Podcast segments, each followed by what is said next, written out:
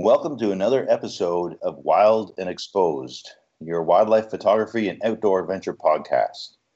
Today, we have a special episode from the field where I was able to accompany Michael to a new location that I'm going to divulge in just a moment. But first, I just want to send out a friendly reminder that no matter what platform you're listening on, please follow along, subscribe, and if you're feeling the love, give us a thumbs up rating or a five star review. We appreciate that very much, and it allows us to continue to do what we love to do and to bring you these podcasts. This past two weeks, I've been on an adventure with Michael in Alaska while he's been working on an assignment. And he took me to a new part of the state that I'd never been to before, south central Alaska, and specifically the Kenai Peninsula. And we went down there to look for a variety of wildlife with the hopes of filming specifically, most specifically, bears and fishermen. And it was an amazing adventure. We met some incredible people, some very friendly people who took us in, showed us the ropes, and really had a great time, far more than anticipated.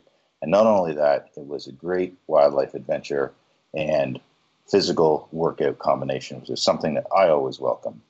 So you guys have been kind of radio silent for the last 10 days or so. I've been a little bit concerned um, that you didn't make it out. So uh, tell me, what have you guys been doing? There, there have been a few gaps in the cell coverage, honestly, and it's been a whirlwind.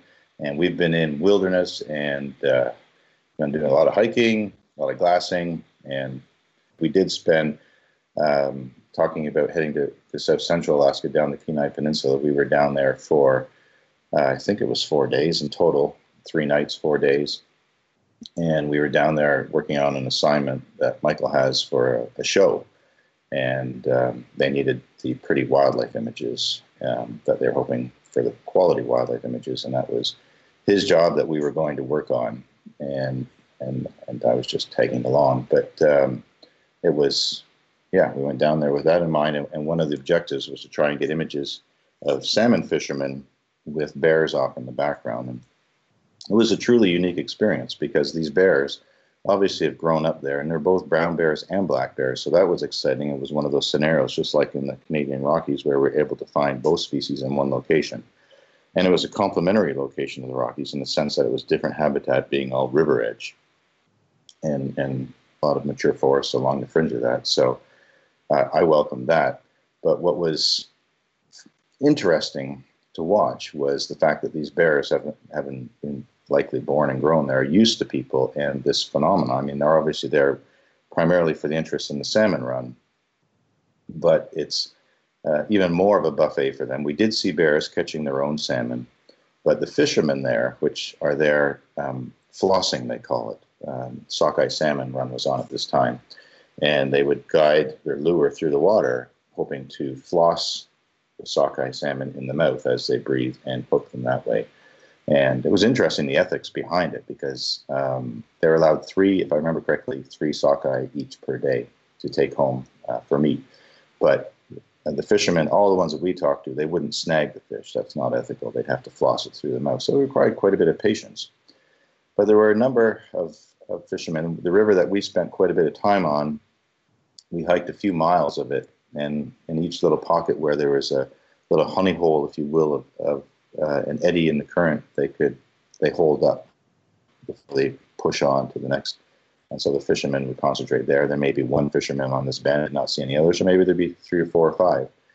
And when they catch a fish, they take it to the shore and they fillet it um, obviously when there are no bears around. And keep the fillets. They wrap them in a plastic bag so the scent's contained, stuff it in their backpack. So that's smartly done. And then they also, those that know to do this, take what's left of the salmon and break it into three or four pieces, about fist-sized pieces. So this is just this, the backbone and the head and the tail. Mm-hmm. Break it up, throw it into the river so it disperses and, and floats downstream and doesn't get the attention of the bears that are roaming around. That being said, it was amazing to watch how the trout would come up and feed on uh, on these sections of the salmon that were being thrown away. So the waste not for sure; it was all used.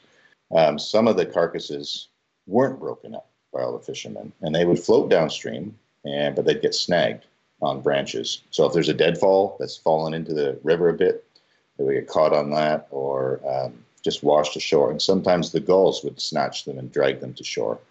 And the bears are smart enough that you can tell they have a routine where I would guess probably twice a day they'd come to the river and hike the edge. And typically they're on the far side from the fishermen. So there's really minimal conflict. And they look for these carcasses and they know smartly. They ignore the fishermen for the most part and they look in these snags for a salmon carcass and then take it up into shore. And for the mo- most of them that we observed, they take it into the bush discreetly and kind of disappear about 10 yards in and consume it. You know, three, five, three to five minutes later, they pop back out and continue up the stream looking for more. So it was interesting to watch that behavior and to see that, you know, as long as the people remain calm um, and smart, I mean, you do have to watch the bear. You wouldn't want to have a fish on when a bear came out. You have to be careful with that. Spending those days there uh, was a thrill. And, and I mean, there's so much to tell in this podcast. It was a hell of a workout on some of the stretches of this river, which was fun. I mean, I always, I don't, I get stuck at the computer too often. So when I get in the field, it's it, at first it's not much fun to do the, do the big heights, but after a couple of days, you get into stride and feel better physically for it. And that was this kind of case. But it's kind of a, it's an amazing story how the, our hardest hike the second morning, how that happened. But I, I'll, I'll back up a little bit because the first night we were on the river, we were filming these fishermen and, and a bear or two on the far shore as it went by. And this very friendly young man came up and approached us and asked what we were doing. And Michael explained he was filming for this project and what he was looking for. And this young man, uh, whose home state is Texas, his name is Brian, was one of the friendliest people I have ever met. And I'll tell you, if there's a passionate fisherman, this is the guy and he'd been he worked the summer in that area and surprisingly was only a couple of days away from heading south again. His summer was up um, for his experience but he loved being on this river and knew all the nooks and crannies and offered to spend the next morning with us. And even that evening actually he hiked up river because he knew pockets where the bears tend to pop out and would help us. And what was ideal for michael was i mean he had the perfect outfit. I mean, he was fishing, right? So he had the look on. He had the Alaskan. He's like this. I think he was 22, and the big beard. He looked like he just belonged here, you know, and as he did. Um, so the first evening we we hiked up and we did. I think there were two bears that we were able to get with him. But what was great was he would just fish by us, and we'd spend an hour or two, and, and eventually a bear would come through, and we Michael was able to position him to get the shot in a safe manner rather than just randomly encountering, encountering fishermen and a bear, right? So we are able to mm-hmm. conduct it in a safe way and get the footage, the video footage that Michael was looking for. And then Brian, I mean, we had, this is a good story. We, Michael had booked a, a hotel, but it was another hour and some away. And the days being so long up here at the end of July, we weren't off the river until 11 p.m. And we're planning to be back out there at 6 a.m. So with an hour's drive to this hotel, both ways, didn't make any sense. We get four hours sleep, and we'd be paying a fair bit for those this hotel. Um, and so our our new friend Brian, he worked at a, a, nearby lodge with cabins and and a restaurant, and it was closing at eleven. He's like, his cell didn't get coverage, but for some good luck reason, mine did. And he was like, let's call and get you guys dinner ordered. So we show up. So we ordered dinner they'd closed five minutes before, but since he worked there, we showed up and it was all ready for us. We had this great dinner. And then we were deciding if we were going to make the trek to this hotel. And Brian talked to the owner, and the owner turned out to be a really nice guy, too. Um, and that night he dropped the rate to one third because it was so late, knowing we are going to head out in the morning. So we ended up staying there, and uh, which was great because it bought us two hours more sleep than we would have had. And the next morning, uh, 6 a.m., there was a knock at our cabin. Brian's ready to go, and he's got his fishing stuff ready, and, and we headed in in a new direction, much higher up on the same river by not much, maybe three or four miles up from the, where we were the evening before. And it was this back route way in. And um, the hike down um, was great through through the forest, but the last the last 150 yards had a lot of it was really packed soil and watercourse, kind of the stream going down the trail with all these rocks and tree roots. And so we really had to take our time hiking down. So it's a fair bit of a workout. But we got down there, and I did actually a cool little time lapse on the iPhone with the Osmo going down the trail and uh, just I, I believe you posted that, didn't you? Or no, not yet. I haven't posted that yet. No, it's coming. Um, probably by the time this podcast is up, that'll, that'll be up. Um, we did. We posted a bear along the river on the Instagram mm-hmm. feed, on the Wild and Exposed Instagram feed, mm-hmm. uh, to illustrate that. But there are many more coming. Yeah, it's collected a lot of good material. So we got down to the spot, which is one of Brian's favorite fishing holes, and he caught a beautiful sockeye that morning, and we were able to get some footage of that. And then also get one bear came by, a brown bear, and we got some great video. And don't let me dominate this story here, Mike. If you want to cut in at any time, stop me and say, "All right, buddy. All right."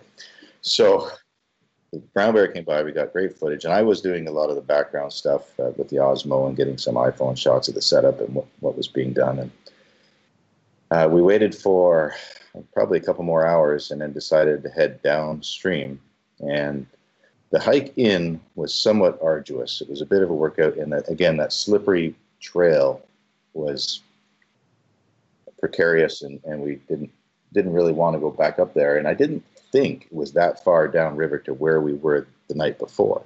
So he suggested to Brian, "Why don't we just walk the river down? It's not that bad, right?" And neither neither Michael nor I had waders on. We just had our hiking boots, and uh, but he thought that would be fine, and for the most part, it was. But he said, yeah, let's just walk the river. And so there's a bit of a game trail along the river. And what I what I said a bit, like a tiny bit of a game trail along the river. so so it hugs this river's edge and we were climbing over boulders and again it's all packed, but so packed and wet, it's slippery. And then you have these roots. So up and down over boulders and into the bush, five yards, back out, walking along the river, you know, and maybe five inches of water or something. Not enough to get soakers really, but you have to do it quickly and balancing rocks, camera in one hand, tipping this way and that way. You know, if there was any time in my career I thought I was going to make an insurance claim on my camera, that was going to be the morning. but I haven't had a claim, so I figured it's okay. We're going to try this. And I think it was about a couple of miles. It was a long hike just because of how difficult the terrain was to get up and down over. And, and uh, Michael had a lot of gear too. And Brian was great. He was he was trying to show us a footing on the way down and, and taking his time and stuff. So that was a workout to get back down, but we made it safely. There were no broken lenses or cameras. We were lucky, and uh, we actually there was a second brown bear that we encountered on our way down. That was excitingly on the same side of the river as us to begin with, and it was approaching and uh, so Brian was out fishing about uh, maybe 10 yards into the river, which might have been at some places 40 yards across. And the bear came up about 50 yards away and then crossed the river and, and proceeded to pass us on the far shore. And I mean, that's what they do, right? They don't want conflict with people. Uh, I would say, you know, nine bears out of 10 that we encountered seemed very um, used to people and kind of their rules there. They didn't they didn't pressure people. They were looking for these carcasses.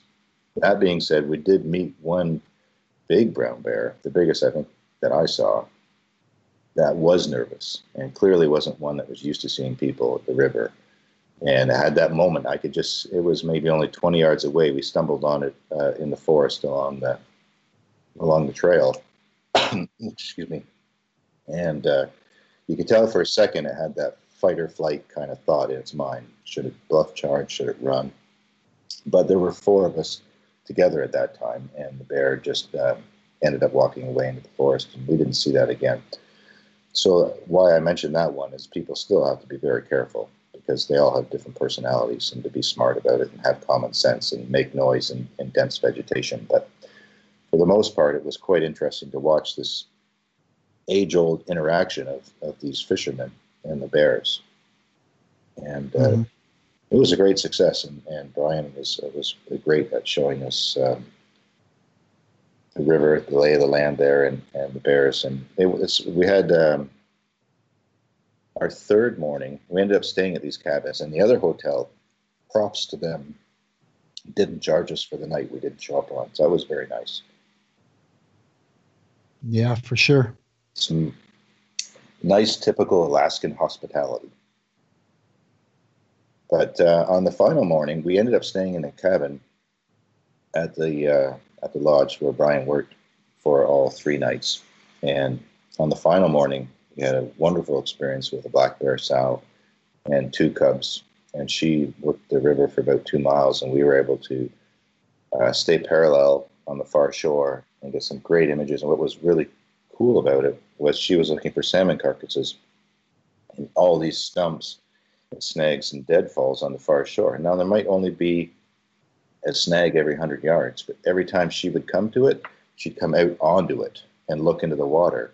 And her cubs half the time joined her on the log. So it was this great footage to have the 3 of mm-hmm. them see their whole bodies, their claws, and looking in the water, and they go back and they walk the riverbank further up. But just to have that opportunity over and over again, and not just once, was a real thrill as a photographer. Hmm.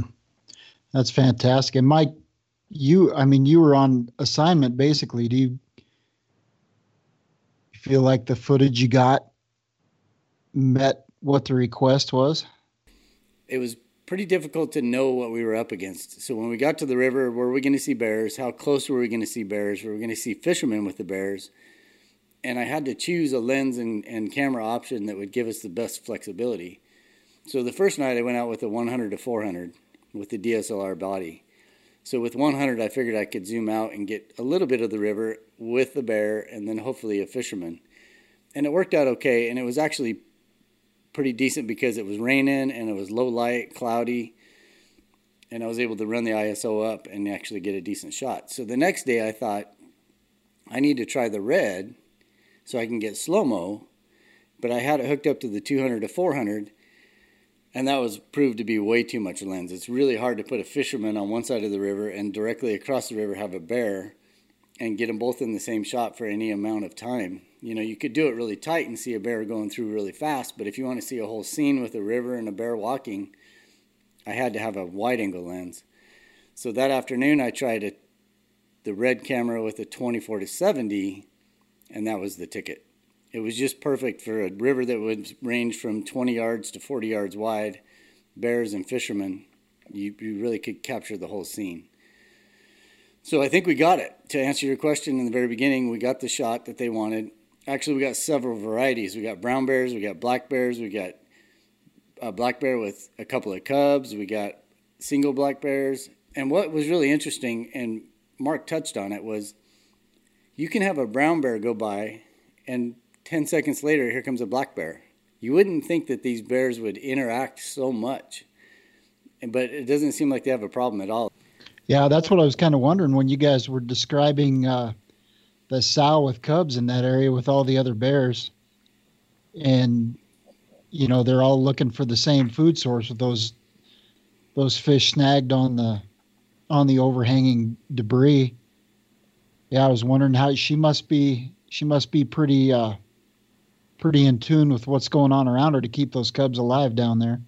Yeah, we saw her tree the cubs once but it was because there was another black bear. It wasn't another brown bear. But it, yeah, it's a very interesting dynamic because you would think a lot of these brown bears would see a black bear cub and think of it as a meal and just go for it, right? But they must exist just fine, or maybe the brown bears just stay away. I don't know. It was a pretty interesting dynamic, and it sounds like it goes on all the time. And there was no no spot on the river where you'd only see brown bears, or no spot on the river where you'd only see black bears. It was pretty much mixed throughout. They seem to really get along, and I think it's just the food source at this time of year is so rich that there's not much conflict. I was surprised to see that between the two species too, because normally if there are brown bears or grizzly bears, um, they're not going to tolerate black bears in close vicinity very often. And we didn't actually, I don't think, if I can remember correctly, see both species in sight at the same time, but we did hear of that happening um, where people had seen a brown bear quite close with a black bear, and they just kind of stumbled on each other and surprised one another, but without any alarm or aggression, just kind of turned around and each went in the opposite direction. So clearly it's it's a an interesting location that these both both species seem to coexist fairly well. I'm sure there are conflicts, but um, there this was a black bear sow with cubs that we saw. There was also a grizzly sow with cubs the vicinity, or brown bear as it's called on the coast. Um, but we we didn't see her. Um, Brian and his friends had seen her a day or a day or two before we arrived, and took and, and collected a couple of pictures. But that was um, yeah. So it just it seems like there's a lot of focus on the fish, and the bears are, are just a little more relaxed maybe than they might be in some other situations where there isn't as much abundant food available to them. The other thing is, is a lot of the brown bears are pretty young, so maybe they're just focused on keeping themselves alive and eating fish and don't really pay attention to anything anything else. Um, I don't know if that matters or not, but we didn't see very many old bears at all. Now that wasn't the only thing that you were after though for this assignment, was it? Yeah, I have a whole list of stuff, and some of it's pretty pie in the sky stuff, which you'll probably never get, like a lynx. You know, who knows? You can always see a lynx just about anywhere, but actually seeing a lynx and filming a lynx are two different things. But along with the lynx story, they want to do some stuff with snowshoe hares, and uh, I think that's pretty doable. I still have to shoot that. We had to shoot some stuff with swans, and then uh, Mark and I had a pretty good adventure yesterday morning out uh, looking for moose. So they need some moose footage too for the show. So we got up and uh, went on a walkabout and we found a couple of nice, really nice big bulls. Mark can explain the story because he was the one that spotted them in the get go, but it was a pretty awesome, interesting day. So yeah, this was this was fun for me. I mean, I love photographing all kinds of charismatic megafauna, as we talked about before on podcasts. And the bears were a thrill, um, but it was nice. Uh, or sorry, not even nice. It was great fun.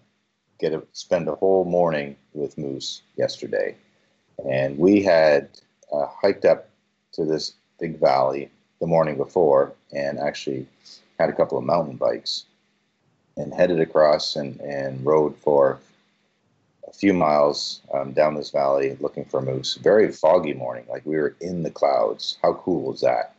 So it was like rounding corners. You know, it's a big enough valley that you should be able to see a mile across, but uh, we could see at times maybe 60 or 70 yards. So it was exciting to think that we could stumble on something at any moment. And um, this is, you know, who knows, lynx, wolverine. You don't know what you're going to see, a bear.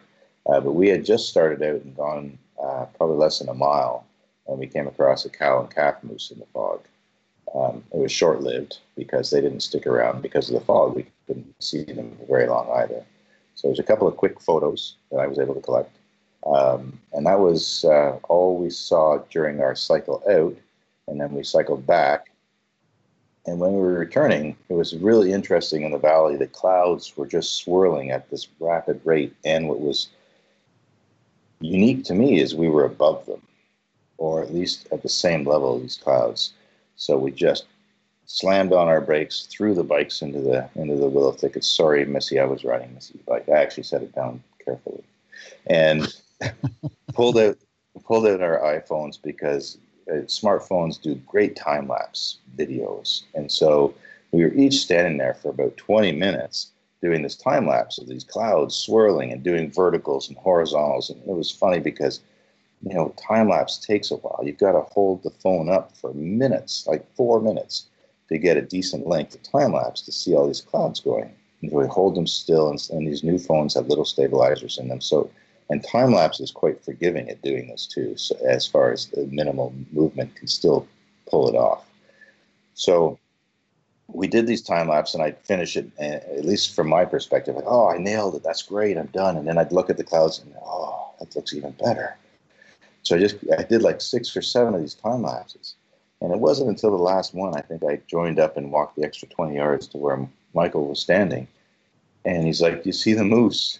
I'm like, what moose? I'm looking at the clouds. And he's like, they're right there down below the clouds in, in the valley, in the bowl, you know, about uh, three quarters of a mile off. And I'm like, no way. And I look, and there are these little dots. So I replayed my time lapse. And it was really cool because the clouds are swirling and the moose dots are moving between the trees back and forth as they're feeding. That was so cool from a from a perspective of the big landscape. So we made note of where we saw them with plans to come back. At that point, the light was getting harsh, and we were pulling the plug on the morning and going to head back back to town and, and catch up on some compute, computer work and downloading cards. So the next morning, knowing where the moose were or expected them to be, it wasn't as far, so we didn't take any bikes. We were just going to hoof it out. So we loaded up our packs. No clouds, or sorry, no fog that, that day, but it was cloudy. And we headed to the vantage point where we'd seen the moose when we were doing the time lapse.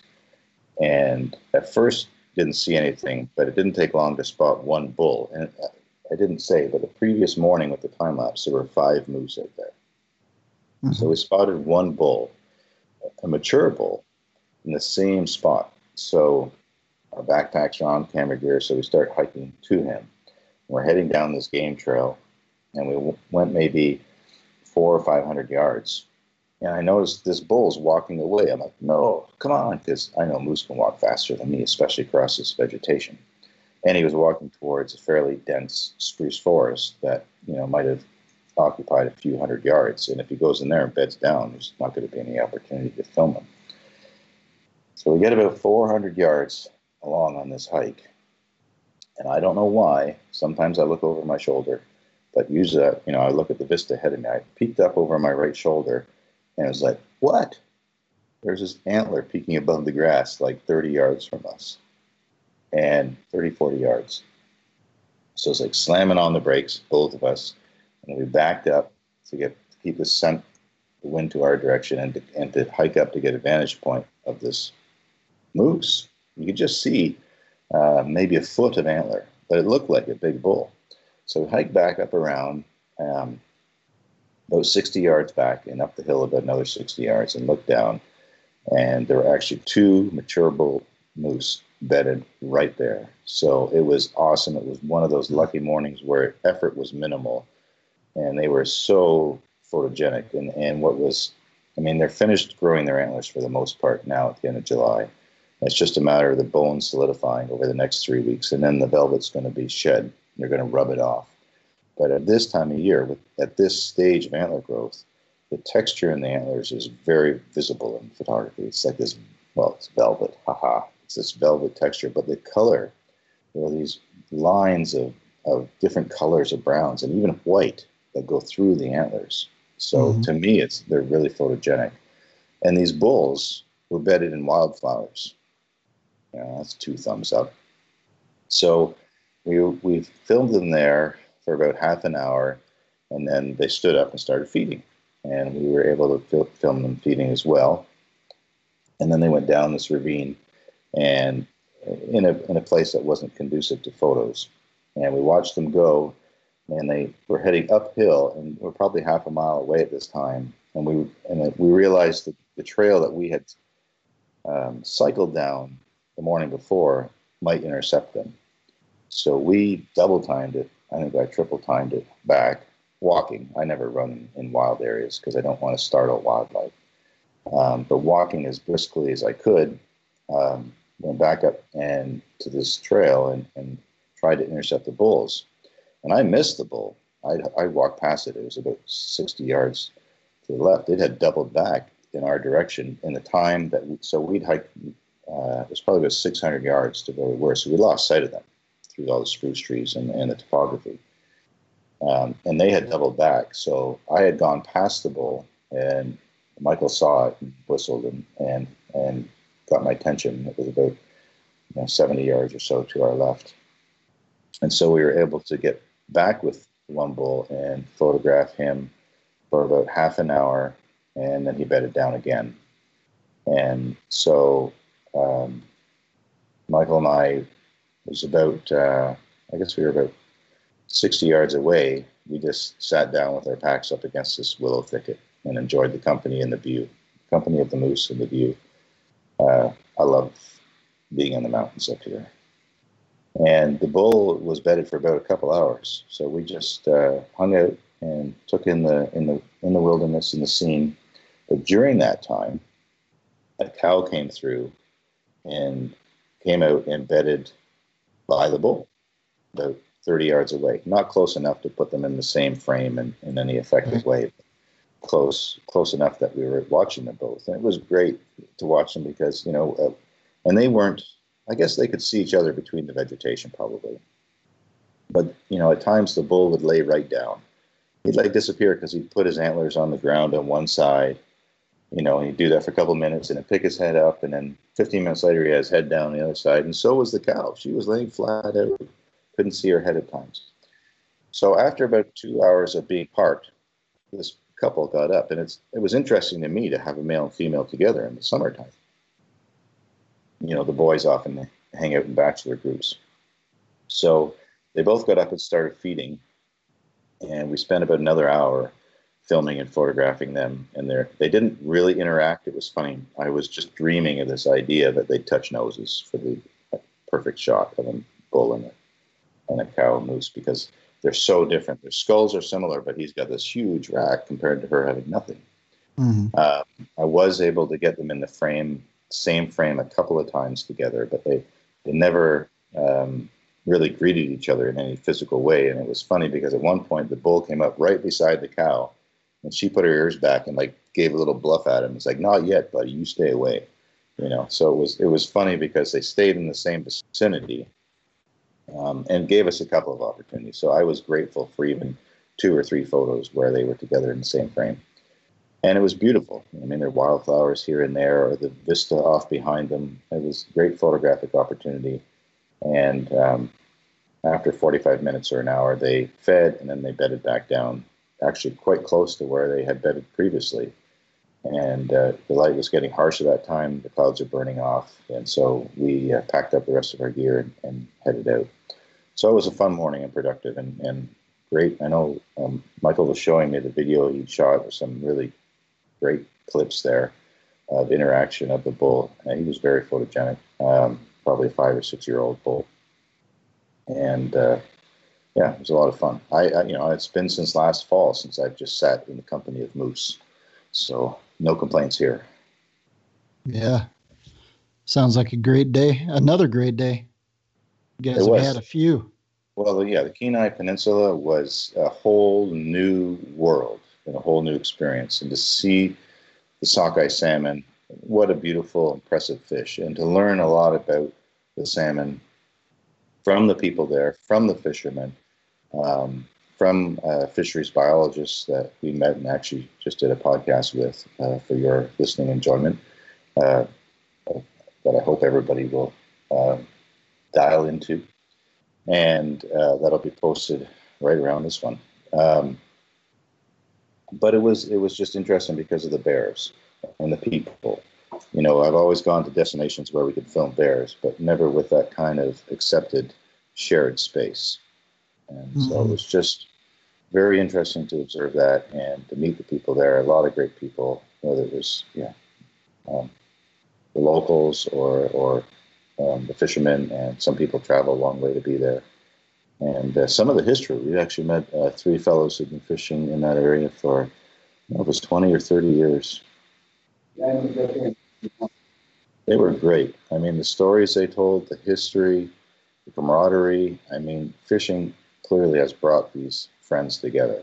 And, and just to see that and appreciate but how that resonates with them and it was just a, a, totally lush forest and picturesque landscape, you know, with this, this river cutting through it with the salmon and, and trout, lots of trout too. So it was it was kind of a new world experience for me, and, and the people, uh, like I said before, it was great Alaskan hospitality, and, and Brian and another young lad, uh, Levi, was also great and, and uh, worked with us on some of the photos and video too. I'll have to second that with the people. It's they're amazing, and you know you you get so used to being in a big city where you just pass people. You don't say anything. You just walk. You do your own thing, and you don't. You know you got places to be.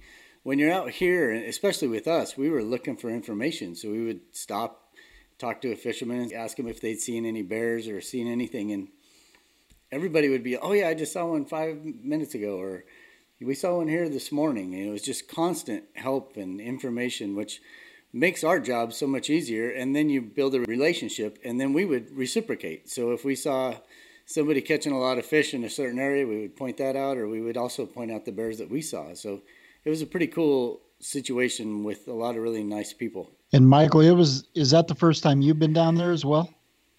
I've been down in this area before, um, never to really photograph. I've always heard about it being a pretty good bear area, so um, I knew it had the potential. But you know, it seems like I'm always headed to Homer. I'm going to uh, Soldotna to do some things, so never really stopped at this particular river. So it's definitely a, a good one and a, a, good place to head back to. And it sounds like it's good from June through August. So with all the different salmon runs, it could be a really good spot for th- you know several different times of the summer.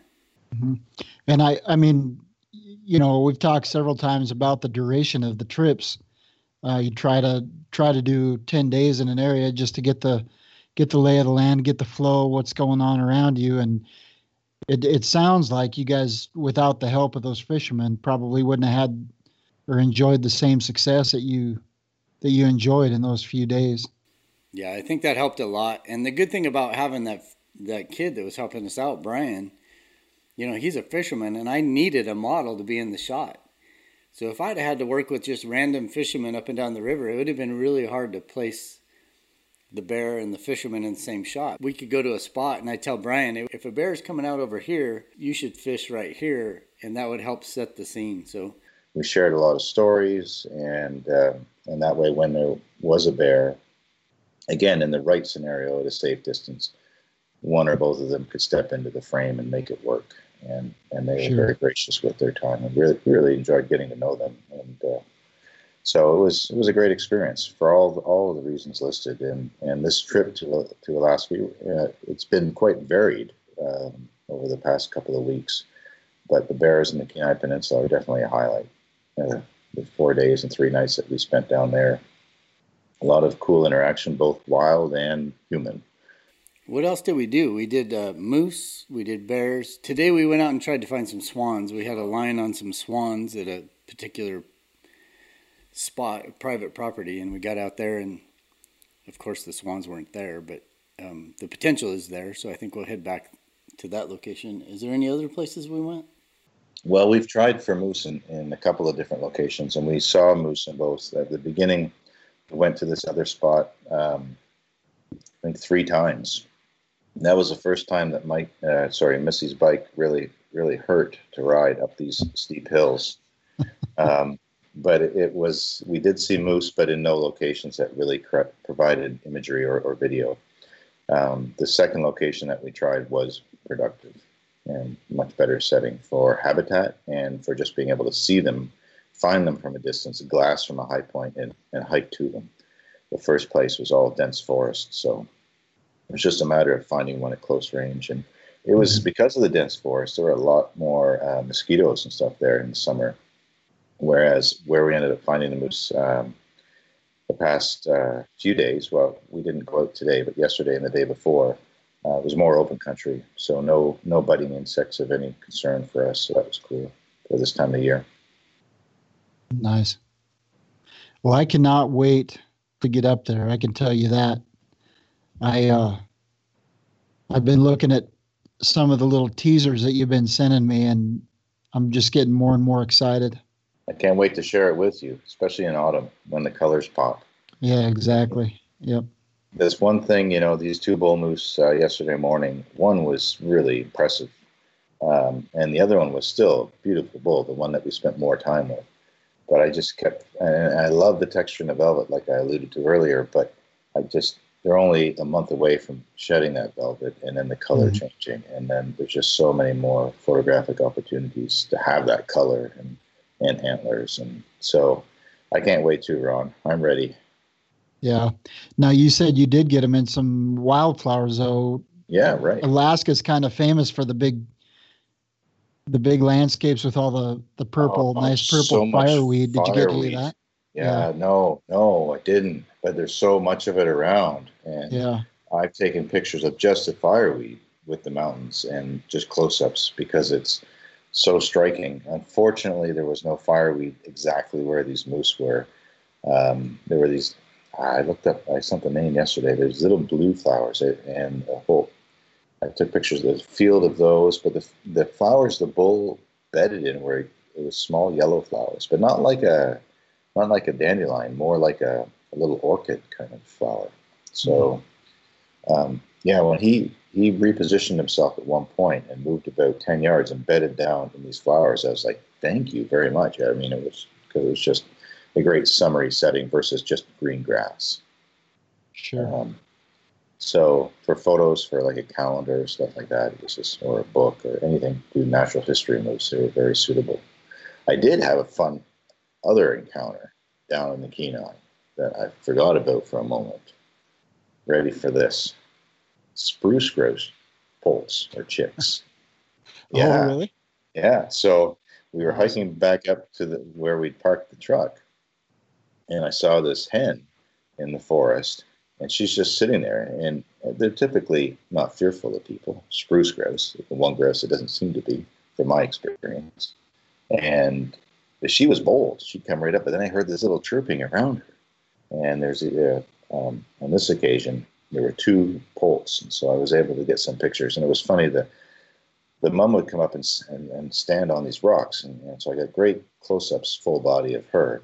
But unfortunately, the chicks didn't join her on the rock at the same time. That's what I was hoping for. But I did get close-ups of the chicks independently, so that was fun too. Mm. You know, we've seen a lot of eagles, and um, on the river, it was fun to watch the eagles. At any moment, you just don't know when's going to come swooping past. And uh, on the river, there was uh, on two different evenings a family of mergansers bobbing along, and that was fun to watch. And there were also uh, lesser yellow legs, um, shorebirds that would come down the river, and they were fun to film and photograph because they just do this head bobbing action. They'd stop and then they right. bump their head like looking for something, and so really, there's a lot of wildlife in addition to the bears going on around there too. So, mm.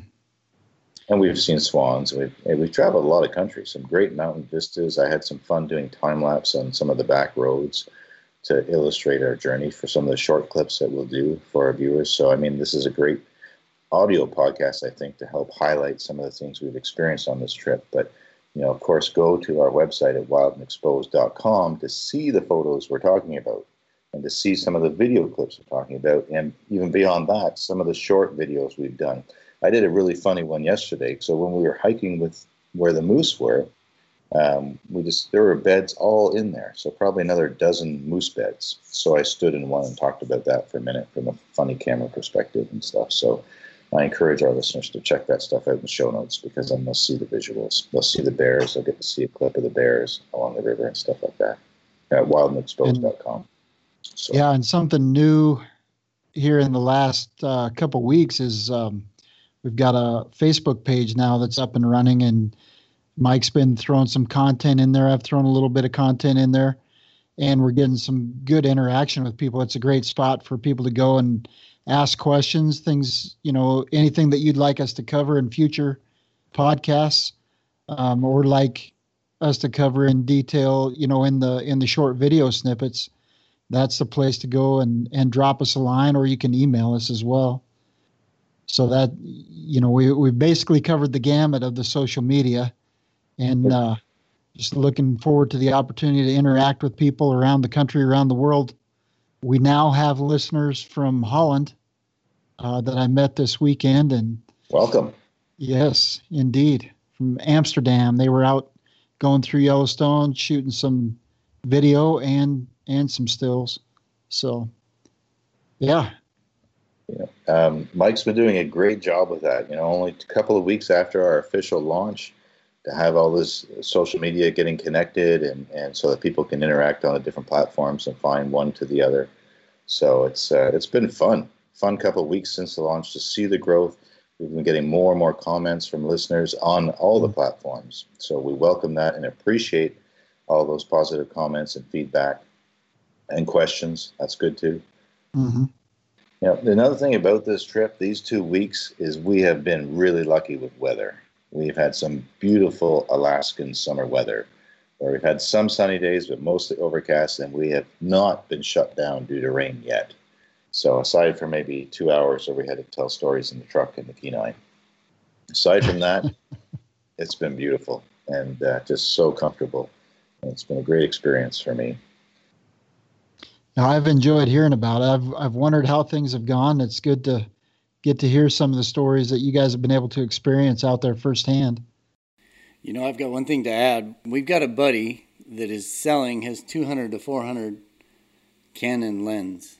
So I told him I would just say on the podcast that uh, there's a really nice lens for sale.